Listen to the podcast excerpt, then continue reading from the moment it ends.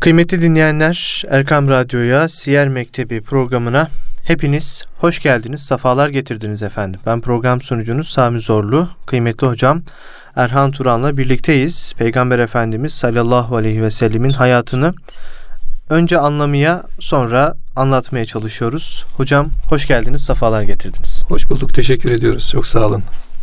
Allah razı olsun hocam. Bu hafta e, Peygamber Efendimiz sallallahu aleyhi ve sellemin Hira mağarasında inzivaya çekilme e, sürecinden bahsedeceğiz ve e, bu süreçten sonra artık yavaş yavaş ilk vahyin e, geldiğinden bahsedeceğiz. E, arada da Peygamber Efendimiz sallallahu aleyhi ve sellemin çocukluğunu tekrar dinleyicilerimize hatırlatmış olacağız ve o dönemin bir tahlilini yapmış olacağız. Bir kez daha hatırlatmış olalım dinleyicilerimize. Biz bu programı muhterem büyüğümüz Osman Nuri Topbaş Hoca Efendi'nin kaleme aldığı Erkam yayınlarından çıkan Hazreti Muhammed Mustafa sallallahu aleyhi ve sellem bir Mekke devri, iki Medine devri şeklinde kaleme alınmış iki ciltli kitabını rehber e, edinerek e, programımızı yapıyoruz. Sizin kıymetli bilgilendirmelerinizi dinleyicilerimize paylaşıyoruz. Hocam Hira mağarasında inzivaya çekiliyordu Peygamber Efendimiz. Daha önceden de arada bir siz geçen hafta ifade etmiştiniz. Arada bir zaten Hira mağarasına inzivaya çekiliyordu. Ama artık vahyin yaklaşmasına doğru sık sık gitmeye başladı. Ben şu soruyla başlamak istiyorum bu konuya. Şimdi Peygamber Efendimiz burada inzivaya çekiliyordu ama ilk vahiy gelmemişti. İslam dini gelmemişti. Peygamber Efendimiz burada nasıl ibadet ediyordu? Ne yapıyordu? Bir de işte bu Hira mağarasına giderken Peygamber Efendimizin işte taşların, dağların, ağaçların onu selamladığını rivayetlerde işte Hazreti evet. Ali'nin rivayeti var. Evet, evet. Rivayetlerde bunlar yer alıyor. İşte Selamu Aleyküm Ya Resulallah diye. Evet. E, Peygamber Efendimiz bunları duyuyordu. Etrafına baktığında kimsenin olmadığını görüyordu. Bu son dönemlere doğru Peygamber Efendimiz artık böyle bir ilk vahyin geleceğini hissetti mi? Bu soruyla devam etmiş olalım hocam bu iki soruyla. Bismillahirrahmanirrahim. Elhamdülillah Rabbil alemin ve salatu ve selamu ala Resulina Muhammedin il emin ve ala alihi ve ashabihi ecma'in. Teşekkür ediyorum. Tabii kıymetli dinleyenlerimize tekrar ben de sizin e, nazarınızda hoş geldiniz diyorum. Şimdi hocam buradaki soru mühim. Efendimiz Aleyhisselatü Vesselam'ın inzivası daha öncesinde var mıydı? Bunu geçtiğimiz derslerde sizin de hatırlattığınız üzere konuşmuştuk. Resulullah Aleyhisselatü Vesselam Mekke'nin e, bazı hallerinden rahatsız olduğunda işte e, onların daha çok böyle yaşamış oldukları bazı fuhşiyatı, hı hı. putlara tapmalarını, sair e, rahatsızlıkları hissettiği zaman kendisi fıtratını korumuş bir insan olduğu için bir de fıtratının Allah tarafından korunmuş olan bir insan olduğu için Resulullah Aleyhisselatü Vesselam'ın kendi fıtratını korumasıyla birlikte bir de Cenab-ı Hak tarafından ismet dediğimiz yani Hazreti Peygamber'in ismet sıfatı vardı. Korunmuş olma, günahlardan beri kalma hali vardı. Bu haliyle düşünüldüğünde Allah Resulü Aleyhisselatü Vesselam zaten e, rutin hayatında da normal hayatında da Mekke'deki hayatında da bu tür fuhşiyatı vesaireyi kendi zihninden uzaklaştırmak için kendisini de bu tür fuhşiyattan uzaklaştırmak için sık sık inzivaya çekiliyordu. Hira evet. Hazreti Peygamber için bir sığınaktı açıkçası ve orada inzivaya çekilir tefekküre dalardı. Bir diğer mesele Efendimiz Aleyhisselatü Vesselam'ın orada herhangi bir ibadetinin olup olmaması meselesi. Evet. Tabi bu konuda biz sadece inziva ve tefekkürü biliyoruz. Hmm. İşte peygamberimizin e, malum e, Miraç'ta namazla emri olunması söz konusu. Bu Miraç öncesi hadiseler bunlar. Yani namaz ibadetleri yoktu. Yalnız bazı rivayetlerde Resulullah Aleyhisselatü Vesselam'ın kendine has kıldığı namazların olduğunu biliyoruz. Bir iki rekatta olsa bazı ibadetlerin olduğunu biliyoruz. Bu şimdiki kıldığımız namazla aynı namaz mı? Yani hocam? büyük ihtimal aynı gibi. Hmm. Artık oradaki salatı Hazreti Peygamber'in Cebrail aleyhisselamın kendisine öğrettiği gibi iki rekat, dört rekat şeklinde kıldığı gibi miydi? Çok fazla bilgimiz yok. O sadece bizim zannımız. Yani benim şahsi kanaatim buna benzer bir şeydi. Evet. Ee, ancak e, orada asıl mesele şuydu. Efendimiz Aleyhisselatü Vesselam günahtan, fuhşiyattan, Mekke'nin o putperest hayatından, o iğrenç hayatından fıtratın selim olmasından hareketle kaçıyordu, uzaklaşıyordu. Hmm. Arada bir kendisini e, onlardan uzaklaştırıp dinlendirmeye çekiyordu. Vahye yakın zamanlarda da Resulullah Aleyhisselatü Vesselam bunu sıkça yapar olmaya başladı. Bu aynı e, bir annenin e, doğum sancısı gibi. Yani sairde işte çok rahatsız etmezken zaman geldiğince, zaman yaklaştığınca daha da artar. İnsanda daha da hissettirir. Artık e, nasıl ki çocuğun dışarı çıkma arzusu ortaya çıkarsa, hareketi ortaya çıkarsa, Hazreti Peygamber'den de bu hal ortaya çıkmaya başlıyor. İşte kendisinin ben gittiğimde ağaçların, taşların bana selam verdiğini hatta Hazreti Peygamber kendisi işaretle şu taşın bana selam verdiğini biliyorum, şu ağacın bana selam verdiğini biliyorum diye e, işaretle söylediklerini biz biliyoruz. Hazreti Ali Efendimiz de biraz önce sizin de dikkat çektiğiniz rivayetlerindeki gibi Esselatu vesselamu aleyke ya Resulallah şeklinde kendisine bir tahiyyat edildiğini biliyoruz Hazreti Peygamber'in. Bir selam verildiğini biliyoruz. Tabi bu halin neticesinde vahyin kendisine geleceğini ya da kendisine bir vahiy geleceğini biliyor muydu Allah Resulü? Bilmiyordu. Hmm. Resulullah Aleyhisselatü Vesselam'ın böyle bir beklentisini biz bulmuyoruz kitaplarda. Yani hadis-i şeriflerde Hazreti Peygamber'in kendi izahlarında da şunu görmüyoruz. Yani ben anlamıştım bunun neticesinde bana bir e, vahiy gelecek ya da bana bir hal gelecek şeklinde bir rivayeti yok. Hatta bunun aksine e, bu şeyde göreceğiz. ilk vahiyde göreceğiz. Hazreti Peygamber Aleyhisselatü Vesselam kendisine bu haller zuhur ettiğinde olduğunda bana ne oluyor? Ben acaba e, cinleniyor muyum? Hmm. Acaba ben delilerden mi oluyorum tarzında iki manada cinlenmek burada. Hem aklımı mı yitiriyorum acaba? Bana ne oluyor? Hem de e, bana cin mi tesadüf etti acaba? Bana ne oluyor şeklinde böyle Efendimizin e, korkuları çıkmıştı. Orada Hatice validemizin müdahalesi var. Onu konuşacağız burada. Gelecek o. Hı hı. Ama oradan şunu anlıyoruz. Resulullah Aleyhisselatü Vesselam'ın bir vahiy beklentisi yok. Ama bu olay bir vahiy hazırlığı. Bu olay bir vahiy hazırlığı. Yani Efendimiz Aleyhisselatü Vesselam inzivaya çekiliyor. Tefekküre dalıyor çünkü o Mekke'nin fuhşiyatından çekilip tefekküre dalması sadece böyle Mekke'yi manzara olarak seyredip işte e, başka hülyalara dalması anlamında değil. Allah Resulü Aleyhisselatü Vesselam orada kainatın kudret akışlarını seyrediyor. Hmm. Oradaki e, bir nevi tabiri caizse varlığın çeşitliliğini, oradaki Allahu Teala'nın yaratmasının mükemmelliğini onları tefekkür etmeye başlıyor. E, Tabi bu biliyorsunuz bizim bir Ramazan'ın son 10 gününde itikaf olarak da isimlendirilen işte bir camide e, itikafa çekilme olarak bir ibadet halini de alıyor. Yani insanın dünya hayatından uzaklaşıp günahlardan kaçıp kendini e, ne diyelim bertaraf etme onlardan Hı. daha sonra Cenab-ı Hak'la bir araya gelme hali. Tabi burada e, bir inikas vardı. O inikastan korkmayı ve kaçmayı işaret ediyor aslında bu inziva. Yani çünkü bulunmuş olduğu ortamın e, Hazreti Peygamber Aleyhisselatü Vesselam'a bir inikası vardı. Ondan rahatsız oluyordu. O zaman biz de örnekle Resulullah Aleyhisselatü Vesselam'ın yaptığı gibi e, bu tür e, sıkıntılı ortamlardan, problemli ortamlardan, günahın çokça olduğu ortamlardan ya da günahın rahatça işlendiği ortamlardan kaçmamız, uzaklaşmamız ama buradaki kaçış Allah'a olan bir kaçış. Hmm. Tefekküre olan bir kaçış. Efendimiz Aleyhisselatü Vesselam e, burada hem bir halvet hali yaşıyor hem de bir uzlet hali yaşıyor. Yani oradaki e, yaşamış olduğu halden bir lezzet alıyor Resulullah Aleyhisselatü Vesselam. Oradan bir lezzet alıyor. Yalnız kalıyor. Rabbisiyle baş başa kalıyor. Tefekkür ediyor. Artı e, kainatın akışlarını görüyor. E, bir düşünce ufku gelişiyor Efendimiz'de. Uzaklaşınca da kendisiyle baş başa kalıyor. Yaratılışın mükemmelliğini görüyor. Hı. Belki kendi yaratılışındaki mükemmellikleri görüyor. Ve sonrasında da Resulullah Aleyhisselatü Vesselam'da bir takım hal değişimleri meydana geliyor. Ardından tabi Efendimiz Aleyhisselatü Vesselam'ın e, bir nevi vahye hazırlık dediğimiz ilahi terbiyesi burada da biraz daha ne diyelim biraz daha takviye edici hal alıyor Resulullah Aleyhisselatü Vesselam üzerine. Daha öncesinden zaten bir ismet sıfatı vardı. Gençliği bu hal üzere devam etmişti. Allah Celle Celaluhu onu her daim korumuştu ve arkasından da e, orada da kendisinde bir hal değişiklikleri ortaya çıktı. Onu kendisi fark etti. Tabi bu tefekkür onu biraz daha geliştiriyor. Yani bir düşünme e, hali ortaya çıkarıyor. Bir nevi kişinin buradaki uzleti işte insanlardan uzaklaşması, itikafa çekilmesi ya da halvet haline gelmesi insanların vermiş olduğu eziyetlerden kaçmak değil sadece. Evet. Bunun asıl altında yatan tarafı, asıl olması gereken tarafı tek başına kalmaktan ziyade insanların o düşmüş olduğu ortamın kendisine zarar vermesinden uzak kalıp temel mesele tefekkür ufkuna ulaşma. Cenab-ı Hakk'ı anlamaya çalışma, Cenab-ı Hakk'ı kavramaya çalışma hali diyebiliriz bu e, uzlet haline. Evet.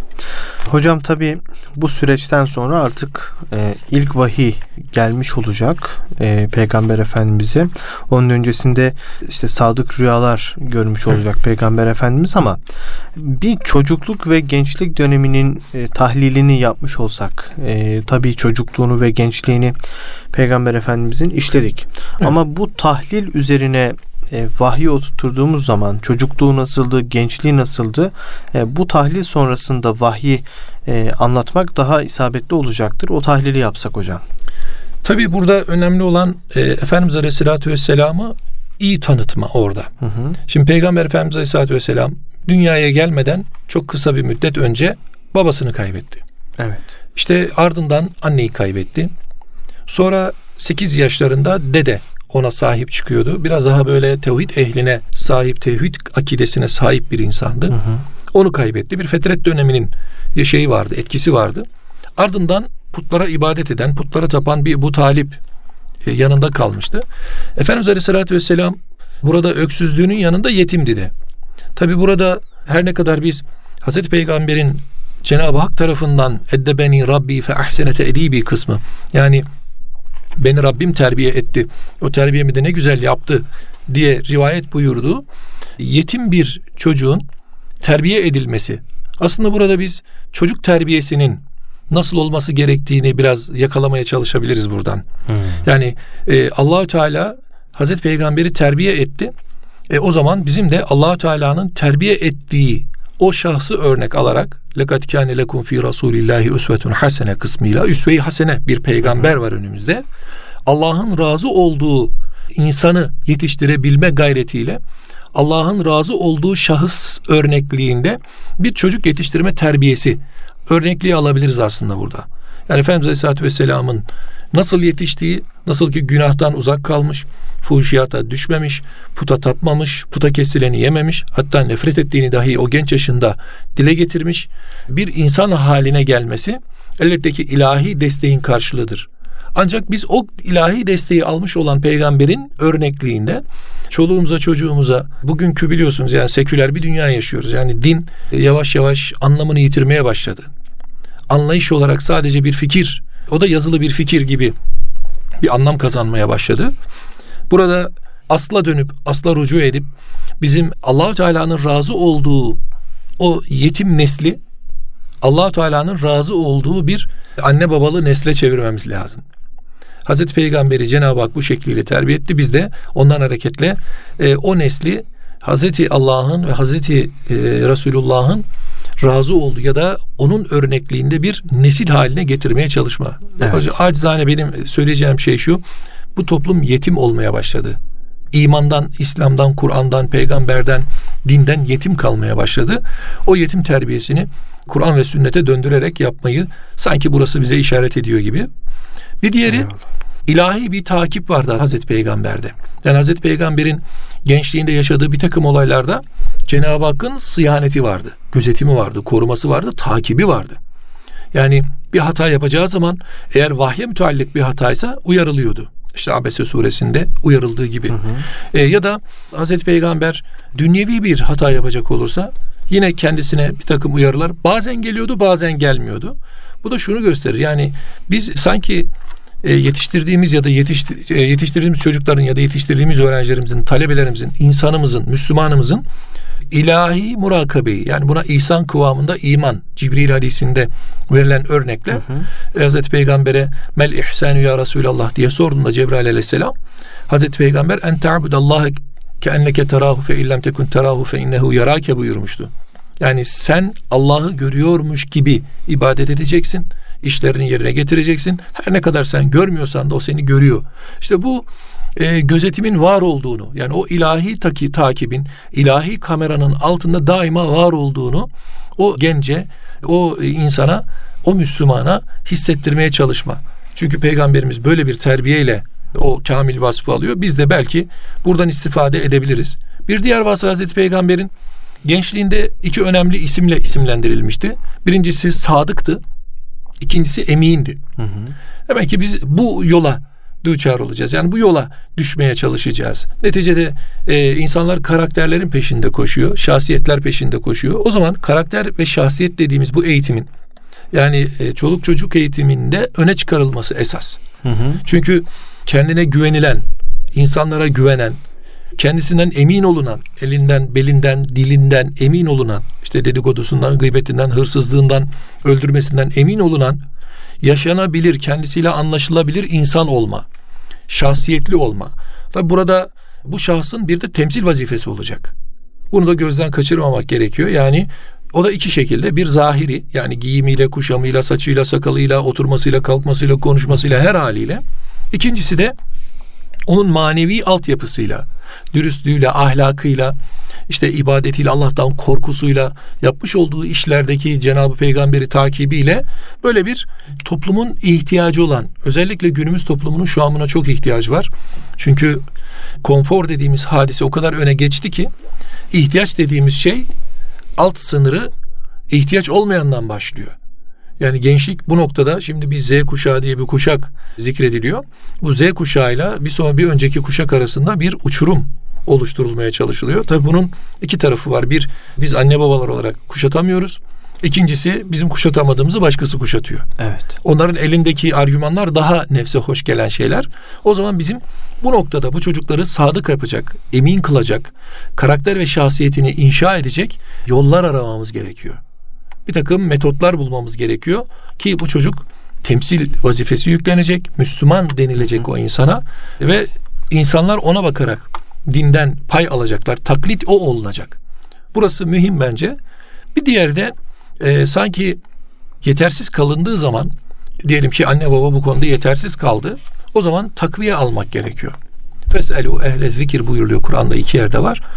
Takviye almak, güç, o oradaki bizim güç çektiğimiz, zorlandığımız, anlayamadığımız, gücümüzün yetmediği, tıkandığımız yerlerde profesyonel destek alma. Hmm. Feselü ehle zikir bu demek. Yani insanın bilene danışması. Bu işi anlayana danışması. Hatta bu feselü ehle zikirler daha çok ehli kitabın Kur'an'ı onaylamasıyla alakalı gelir. Yani orada bu işi bilen, bu işten daha önce haberdar olan, tecrübe etmiş. Bir nevi şöyle de diyebiliriz. Tecrübeyle gençliği bir araya getirmek lazım. Evet. Bizde öyle bir e, yapı oluştu ki te, o tecrübe sahibi insanlar sadece sakallı pirifani ihtiyarlar olarak sanki piyasada dolaşıyor gibi hale getirildi. Aralarındaki bağ koparıldı. Uzun da bir mesafe oluşmaya başladı. Bunu kapatacak e, bir takım çözümler oluşturmak lazım. Bunlar da sadece yazmayla olmuyor. Bu işin sadece satıra dökülmesi yetmiyor. İnsanların artık sadrına şifa olacak bir takım e, yine yazılı da olabilir ama e, hareketlerin, tavırların, davranışların Müslümanlar tarafından sergilenmesi gerekiyor. Evet. Bu da belki ileri boyutlarda bir mürşidi kamil. Elbette. Yani e, Hazreti Peygamber'in e, buyurduğu gibi innel ulema verasatul enbiya hadis-i şerifinde buyurduğu gibi hı hı. alimler peygamberlerindirler, varisleridirler. İlim, ilim ve irfan boyutu olacak bu işte. Yani e, ne ilimden uzak kalmış bir mürşidi kamil ne de irfandan uzak kalmış bir alim bu işte fayda sağlamaz hocam. İkisi aynı anda İkisi aynı anda olacak. olacak. İlim ve irfan bir arada olacak. İlimsiz irfanı, irfansız ilmi bulamıyoruz. Evet. Hocam e, tam burada şimdi e, az önce bir temsil makamından bahsettiniz. Evet. Peygamber Efendimiz sallallahu aleyhi ve sellemin çocukluğunda, gençliğinde o temsil makamına hazırlandığından bahsettiniz. Evet. E, biz biliyoruz ki işte çocuk Peygamber Efendimizin çocukluğunu ve gençliğini anlatırken de bunlardan bahsettik. Peygamber Efendimiz kesinlikle bu temsil makamına, bu makama bir defter kağıt alarak eline okuyarak hazırlanmadı. Evet. İşte Hira mağarasında tefekkür ederek, Hira mağarasında böyle yalnız kalarak, o fuhşiyattan, kötülüklerden e, uzak kalarak hazırlandı. Cenab-ı Hakk'ın da yardımıyla. Yardımıyla hazırlandı. Evet. Ve bu hazırlık sürecine de bir sadık rüyalar eklendi. Evet. Yani o kıvama geldi Peygamber Efendimiz. Evet. O ruhi kıvama geldikten sonra sadık rüyalar görmeye başladı evet. ve bu rüyalarla artık vahye doğru yaklaşmaya başladı. Evet. Bu rüyalardan biraz bahsetsek hocam. Tabii hocam burası mühim. Rüya biliyorsunuz yani insanın olmuş ya da olacakları aynasının veya sembollerle ifadesi anlamında aslında. Yani burada rüya dediğimiz hadise kişinin kendi ihtiyarıyla, tercihiyle olan bir hadise değil. Evet. Burada e, üç husus devreye giriyor. Bunlardan birincisi Cenab-ı Hakk'ın ilahi bir takım mesajları, işareti e, olabiliyor bu rüyalar. Bir diğeri kişinin kendi nefsi ya da nefsani, psikolojik yaşamış olduğu bir takım hadiselerin karşılığında gördüğü rüyalar olabiliyor. Yani işte gün içerisinde bir olay yaşıyor. Bir arabanın bir kedi yavrusunu ezdiğini görüyor. Sabaha kadar o psikolojiyle yaşıyor mesela. Bunun gibi bir takım kabuslar vesaire görüyor. Bu gibi şeyler. Ya da tam tersine başka türlü hülyalara dalıyor. Bir diğer mesele de süfli dediğimiz şeytani e, rüyalar. Burada şeytanın vesveseleri, şeytanın rüyaya müdahalesiyle alakalı e, hadiseler. Tabi burada e, rüya netice itibariyle üzerinde konuşulurken de çok dikkatli olunması gereken bir husus. E, çünkü Efendimizin de bu noktada işaretleri var. Nübüvvetin 46'da bir cüz'üdür buyuruyor. Nübüvvetin 46'da 46. bir cüz'ü. Yani neden 46'da bir? Çünkü nübüvvet sene itibariyle 23 yıl. Hı hı. 6 ay Peygamberimiz sadık rüyalarla hazırlık safhası yaşadığı için 23 e, yıl 6 aylık dilimde 46 parçaya denk geliyor. O zaman 23 e, 46'da bir olmuş oluyor. Yani nübüvvetin e, bir cüz'ü haline gelmiş oluyor. Tabi burada bir tebişirat yani mübeşşirat dediğimiz müjdeleyici bir takım haller olabiliyor. Yani bunlar salih rüya olarak adlandırılıyor. Yine bazı sahih rüyalar veriliyor Hazreti Peygamber'e. Bunun eğer e, sıkıntı verenleri olursa Hazreti Allah'a sığınmayı Efendimiz Aleyhisselatü Vesselam tavsiye ediyor. Tabi buradan hareketle baktığımızda Hazreti Peygamber'in yaşamış olduğu o temsil hali işte 40 yıllık yaşadığı bir günahtan uzak durma, Cenab-ı Hakk'ın kendisine katmış oldukları onun günahkar olmaması, bunlardan beri kalmaya, kaçmaya çalışması rüyalarını da tesir ediyor aslında. Yani fuhşiyatı çokça içine dalmış bir insandan çok fazla bu tür haller zahir olmaz. Olur mu? Olur. Olmaz değil. Mesela Firavun'un rüyası var. İşte Nemrut'un rüyası var. Baktığımız zaman onlar da rüya görüyor. Onlar da sahihe yakın rüyalar, sahih rüyalar görüyor. Onlar biraz daha istidraç diyebilir miyiz Tabii hocam? istidraç bunun hayat bulmuş hali. Hı. Yani dışarıda Hı. görünür hali ama rüya görebiliyor. Yani Hı. bu bazen bir takım şeyleri müjdeleyen bir takım müjde tabi sadece olumlu manada değil. Kur'an-ı Kerim'de müjde azabı da müjdelettiriyor Cenab-ı Hak ayette. Ve beşerun bi azabin elim diyor mesela. Onlara acı verecek, elim olan azabı müjdele diyor mesela. Müjde orada bir nevi ironi de diyebiliriz yani. Orada ince bir Cenab-ı Hakk'ın istihzası da var. Oradaki alay hı hı. ifadesidir de aynı zamanda o. Tabi Cenab-ı Hak rüya yoluyla insana biraz önce buyurduğumuz gibi üç hal zuhur ediyor. Ya ulvi oluyor bu. Bir takım müjdeleri karşımıza getiriyor.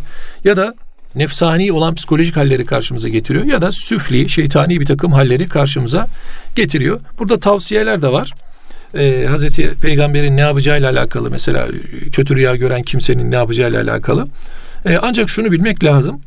E, artık Hazreti Peygamber'e burada bu rüyalarla, sadık rüyalarla vahiy hissettiriliyor. Evet. Yani artık Hazreti Peygamber bir takım kendisine hallerin zuhur edeceğini görmüş olduğu rüyaların neticesinde artık e, ulaşabiliyor, anlayabiliyor. Bir şeyler olacak. Ama ne olacağını kendisi bilmiyor.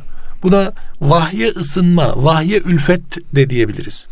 Vahye ülfet, hmm. vahye ısınma da diyebiliriz. Yani Hazreti Peygamber'e diyelim ki Cebrail aleyhisselam vahiy getirecek. Getireceği vahyi bir anda Cenab-ı Hak Cebrail ile karşısına çıkarmıyor aleyhisselamla ama ne yapıyor? Öncesinde bir takım sadık rüyalar gösteriyor. Hatta bu rüyalar Efendimizin de işaretiyle ertesi gün günün aydınlığı gibi çıkıveriyor. Hmm. Örneği var mı hocam bunlara? Yani bununla alakalı çok örnek e, rivayetlerde yok açıkçası. Hmm. Yani şunu gördüm, şu çıktı demiyor Efendimiz ama diyor ki öyle rüyalar gördüm ki ertesi gün ayan beyan karşıma hmm. çıkıyordu diyor. O yüzden vahiy burada Allahü Teala'nın vermiş olduğu ilhamın, işaretin karşılığı. Rüyada bir müjdeleme hali, yine orada bir sadakat söz konusu. Allah'ın emir ve yasaklarının Hazreti Peygamber'e geliş halinin tabiri caizse bir ne diyelim prototip örneği diyelim. Hmm. Yani orada bir misalleme yapıyor Cenab-ı Allah. Ülfet de bu zaten. Yani oradaki Hazreti Peygamber'in hazırlık safhasında olması e, aslında bir asıl olana hazırlık. Hani var ya bazen programlarda böyle demo hazırlıklar yapılır. İşte ön bilgiler verilir. İşte bir e, bu filmlerde işte fragmanlar yayınlanır fragmanlar vesaire. Yani. Bunun gibi ne yapıyor? Cenab-ı Allah peygamberini kendisine daha sonra vereceği o mükemmel o gücüne yani ağırlığının gücüne herkesin yetmeyeceği bir vahye bir hazırlık safhası bir nevi bir gösterge veriyor Cenab-ı Peygamber'e. Hazreti Peygamber de o vahyin kendisine e, rüya yoluyla geldiğiyle e, bir takım şeylere şahit olunca vahiy açıktan geldiği zaman belki yine zorlanıyor ama çok fazla kırılma yaşamıyor.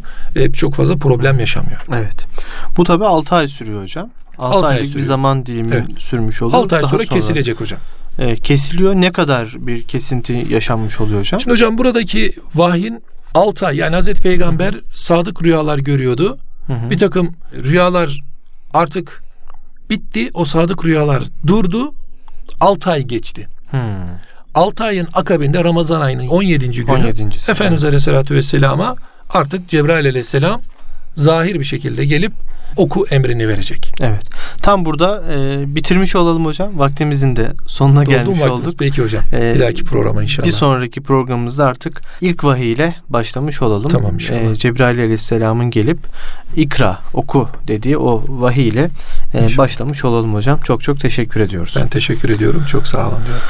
Kıymetli dinleyenler, Erkam Radyo'da Siyer Mektebi programında bu hafta Peygamber Efendimiz sallallahu aleyhi ve sellemin Hira mağarasında inzivaya çekilmesini, e, çocukluğunun ve gençlik döneminin e, bir tahlilini sizlerle paylaşmış olduk ve yine Peygamber Efendimiz sallallahu aleyhi ve sellemin sadık rüyalar görmesinden e, bahsettik. Kıymetli hocam Erhan Turan'la birlikte önümüzdeki programda inşallah ilk vahiy ile birlikte Peygamber Efendimiz sallallahu aleyhi ve sellemin ilk vahye muhatap olmasını sizlerle paylaşmış olacağız. E, Peygamber Efendimizin hayatını e, önce anlamaya sonra anlatmaya gayret ediyoruz. İnşallah Siyer Mektebi'nin güzel bir talebesi olmuş e, oluruz. Duası ve niyazıyla siz kıymetli dostlarımızı Allah'a emanet ediyoruz. Hoşçakalın. Kulağınız bizde olsun efendim.